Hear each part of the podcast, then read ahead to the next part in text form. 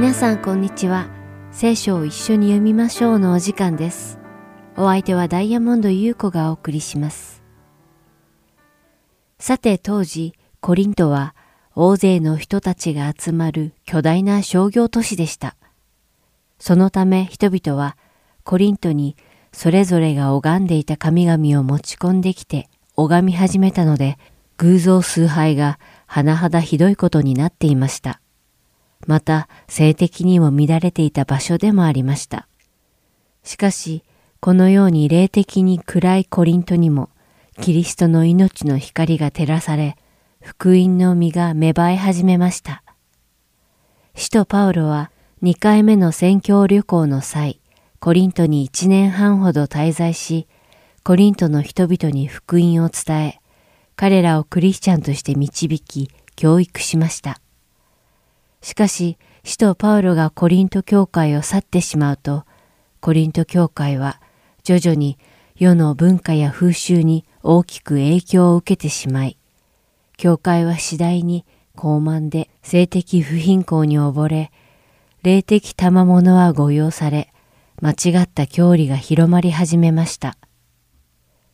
それを耳にしたパウロは心を痛め、そのような腐敗したコリント教会に宛てて、厳しい咎めと勧告のメッセージを込めた手紙をテモテに託し送ったのです。その手紙こそが私たちが今まで17週間にわたって一緒に読んできたコリント人への手紙第一なのです。今日はそのコリント人への手紙第一の終わりの部分を皆さんと一緒に読んでいきます。実はコリント人への手紙第一の最後の章である第16章には特に神学的に注意を払って読まなくてはならない箇所は見当たりません。パウロは第15章までに大事な教えをすべて書き綴っています。第16章でパウロは手紙の締めくくりとしてコリントの人々へもう一度勧告をし、そして最後の挨拶を交わし、祝福の祈りとともに手紙を終えています。当時のコリントの教会の状況は、今の現代の教会の状況ととてもよく似ています。世間は、各々の考え方が正しいと主張し、自分たちが作り上げた偶像を拝むことが極まっているばかりか、道徳的基準も崩れ落ちて、淫乱風潮が湧き上がっています。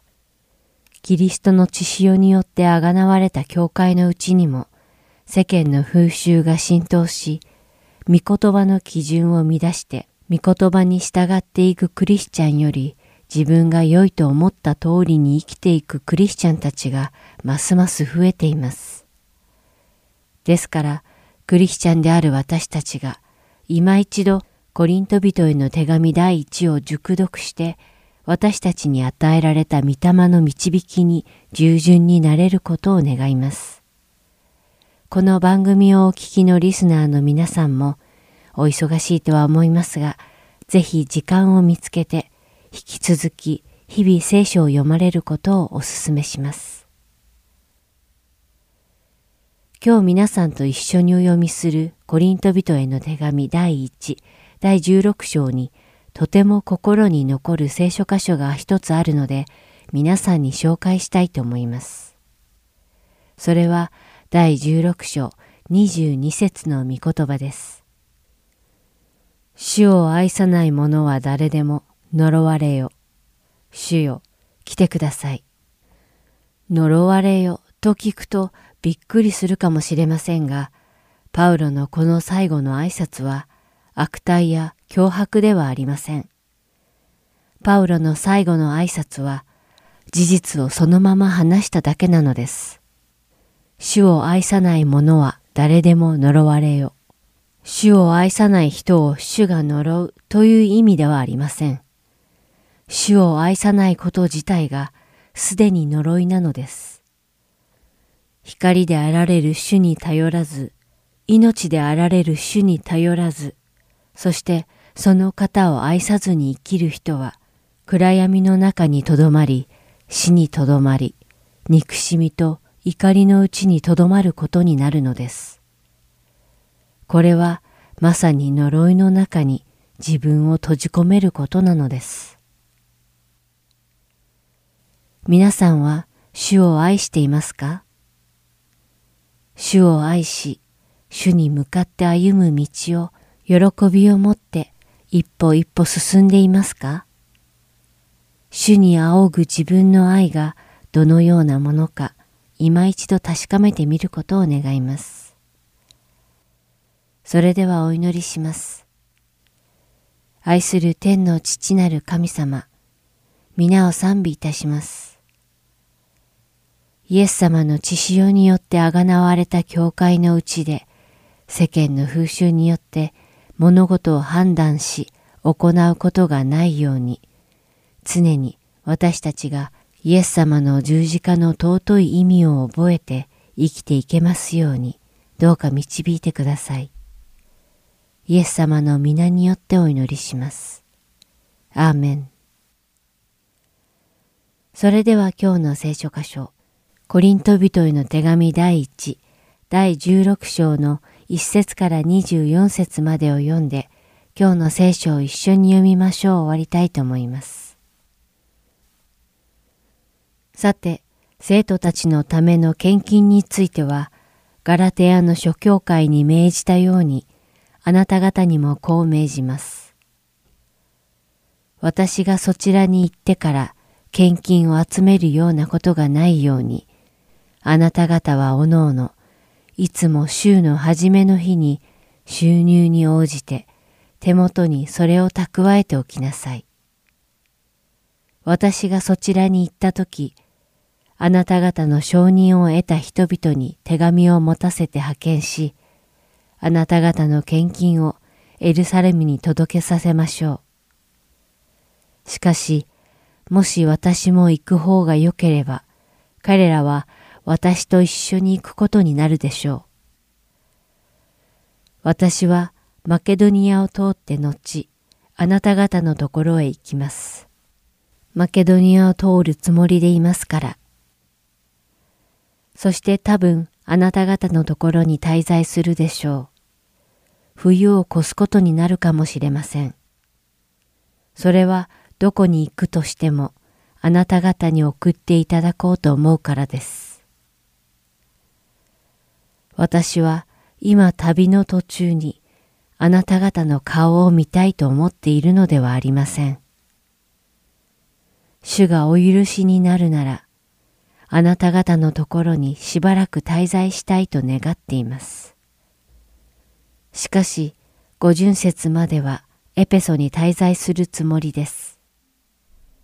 というのは、働きのための広い門が私のために開かれており、反対者も大勢いるからです。テモテがそちらへ行ったら、あなた方のところで心配なく過ごせるよう心を配ってください。彼も私と同じように主の見業に励んでいるからです。誰も彼を軽んじてはいけません。彼を平安のうちに送り出して私のところに来させてください。私は彼が兄弟たちと共に来るのを待ち望んでいます。兄弟アポロのことですが、兄弟たちと一緒にあなた方のところへ行くように、私は強く彼に勧めました。しかし彼は今、そちらへ行こうとは全然思っていません。しかし機会があれば行くでしょう。目を覚ましていなさい。固く信仰に立ちなさい。男らしく強くありなさい。一切のことを愛を持って行いなさい。兄弟たちよ、あなた方に進めます。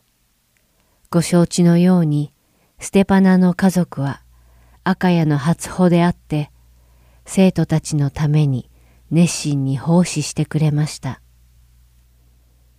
あなた方はこのような人たちに、また共に働き、労しているすべての人たちに服従しなさい。ステパナとポルトナトと赤い子が来たので私は喜んでいます。なぜなら彼らはあなた方の足りない分を補ってくれたからです。彼らは私の心をもあなた方の心をも安心させてくれました。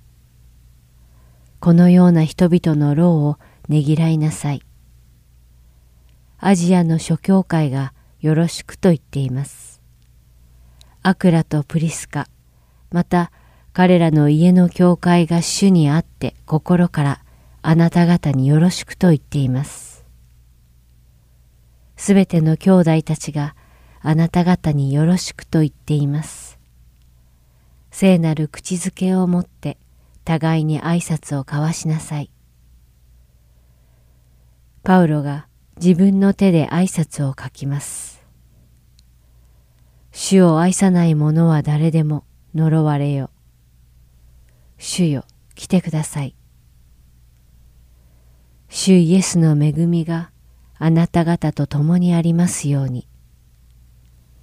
私の愛はキリストイエスにあってあなた方すべてのものと共にあります。アーメン。今日も聖書を一緒に読みましょうにお付き合いいただきありがとうございました。お相手はダイヤモンド優子でした。それではまた来週お会いしましょう。さようなら。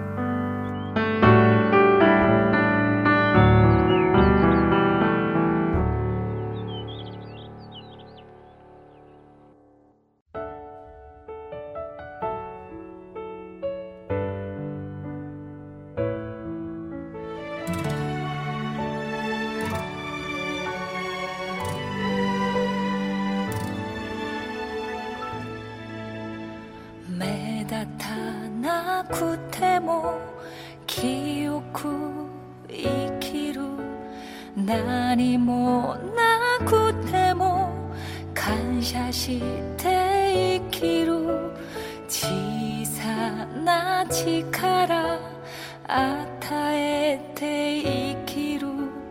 これが私の幸せ。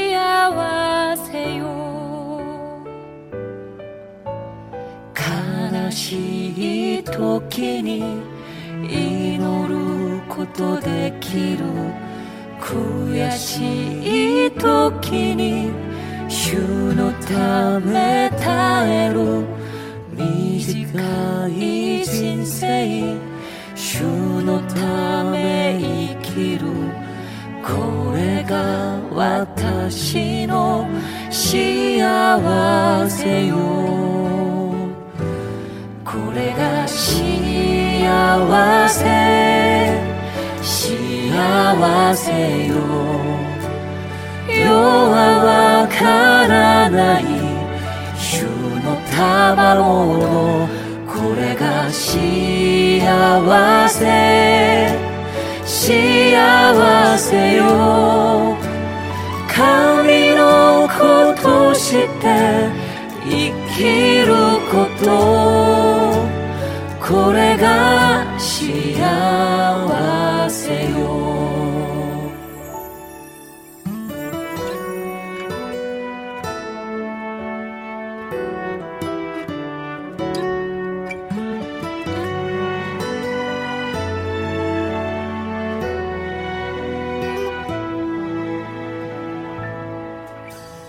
悲しい時に祈ることできる。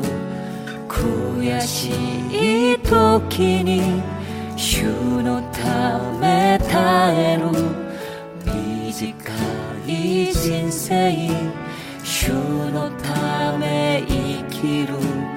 これが私の幸せよ。せ幸せよ。世はわからない主の賜のこれが幸せ。幸せよ。神の子として生きること。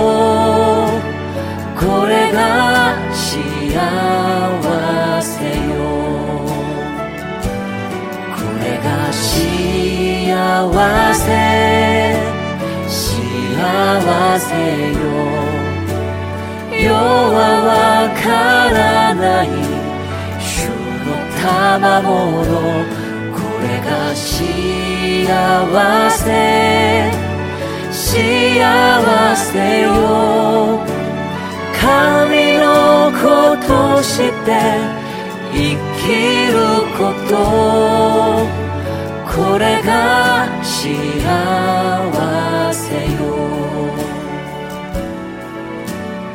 これが幸せよ。